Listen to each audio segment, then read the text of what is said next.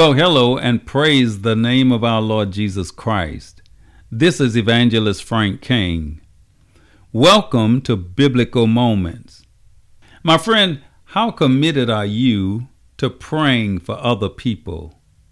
That's what I want to encourage you about in this episode. I will be teaching from the Epistle of James, chapter 5, and I will be using the King James Version of the Bible. Stay with me as I talk about the importance of praying for one another.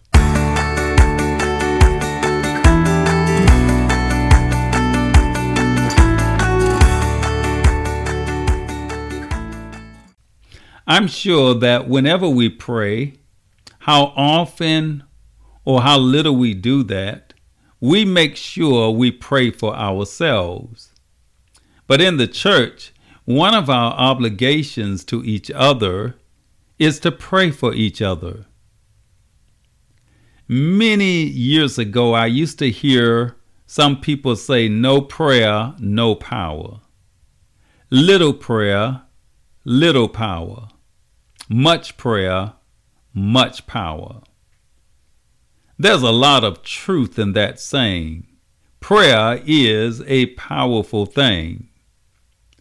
And today I want to talk about the importance of praying for one another.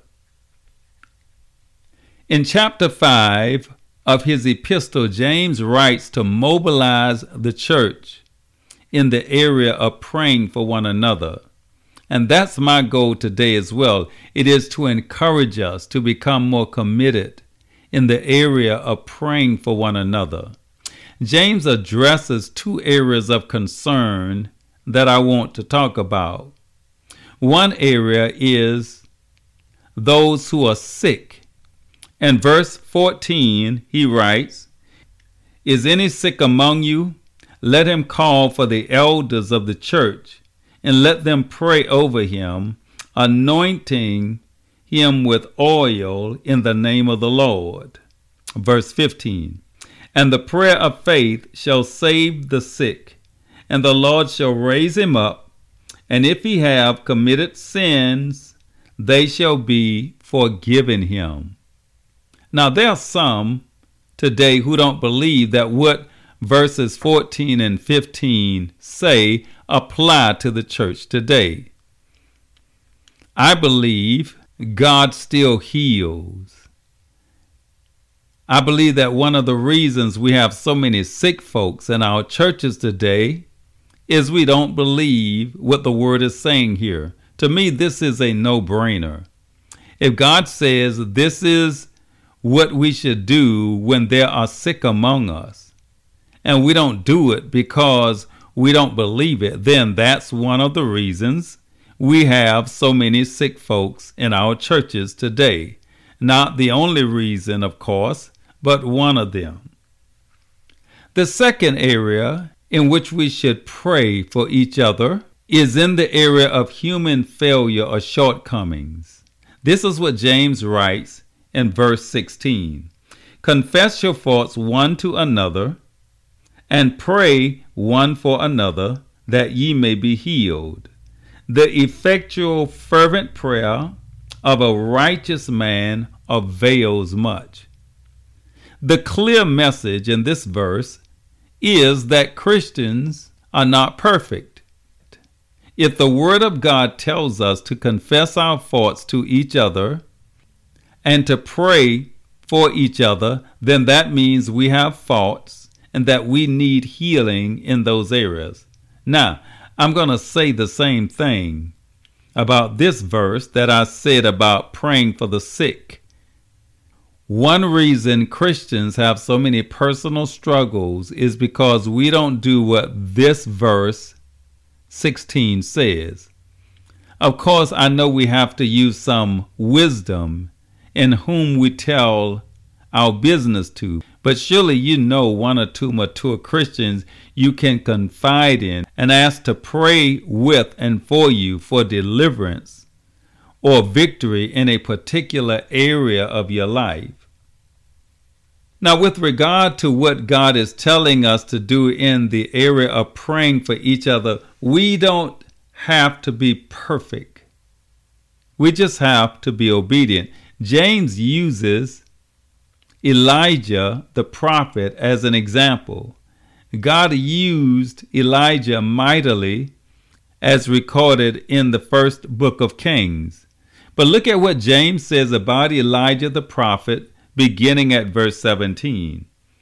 Elias or Elijah was a man subject to like passions as we are, and he prayed earnestly that it might not rain, and it rained not on the earth by the space of three years and six months. Verse 18 And he prayed again, and the heaven gave rain, and the earth brought forth fruit. So God used Elijah to shut up the rain of heaven for three and a half years. But note that according to these verses, Elijah had human weaknesses and shortcomings just like you and me. He didn't walk on water. One time, he told God he just wanted to quit and die. He was not perfect, but he was obedient. And that's all that's required for us to see results when we pray for one another. We don't have to be perfect. We just need to be obedient. Now let's look at these verses in James chapter 5 a little more closely. I want to zero in on a particular important detail in these instructions. Note that in verse 14 he says, The person who is sick should call for the elders. You know, I know of and have heard of people who left the church they belonged to because they were sick and nobody came to see them. And sometimes the person who does that is the one who seldom comes to church anyway. And you don't know if they are sick or if they're just taking their usual month off from church. Nevertheless, according to verse 14, the one that's sick is supposed to call for the elders. Also in verse 16, he says, the one with the fault needs to confess it. The word confess means to say the same thing. In other words, to call it what it is. See, that enables a person to focus on the right thing to pray about. And you see, when a person calls for the elders, or the person with a fault confesses to someone else for prayer, these are acts of faith. They are saying, I believe that if I do what God says I should do, it will make a difference. An important point to carry from this message is that it's a powerful thing when we pray for each other. You know, as a pastor, I work hard to make sure I am prepared to stand in the pulpit each week with a word from the Lord. But I also believe that it's my duty to pray for the members that God has blessed me to serve. Christians don't just need the Word of God, they also need the prayers of other believers. That's what James chapter 5 is all about. And you better believe that since my wife and I have six children, we pray often for our children. We believe that praying for them makes a positive difference in their life. I am convinced that if we didn't do that, some of them would be on a different road in life today. Finally, when somebody requests for us to pray for them, we need to take those requests seriously.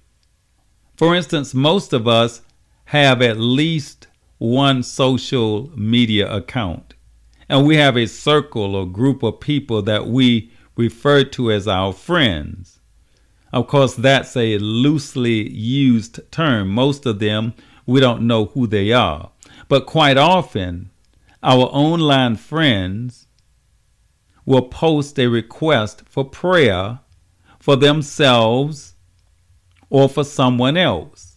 And when our friends reach out to us on a social media platform and request prayer about something they share with us, we should not just scroll past those. Or when we meet someone in public we know, and the person shares a serious situation and requests prayer, perhaps we should do it right there in public. Sometimes we can't do it right there, or we shouldn't do it right there. But I'm just saying you don't have to wait until you get in a special place to pray and we shouldn't trust our memory that we will remember everyone to pray for later at night. Hear me, friend, as the family of God, we are obligated to pray for one another. And the Bible says the prayer of a righteous man is powerful and effective.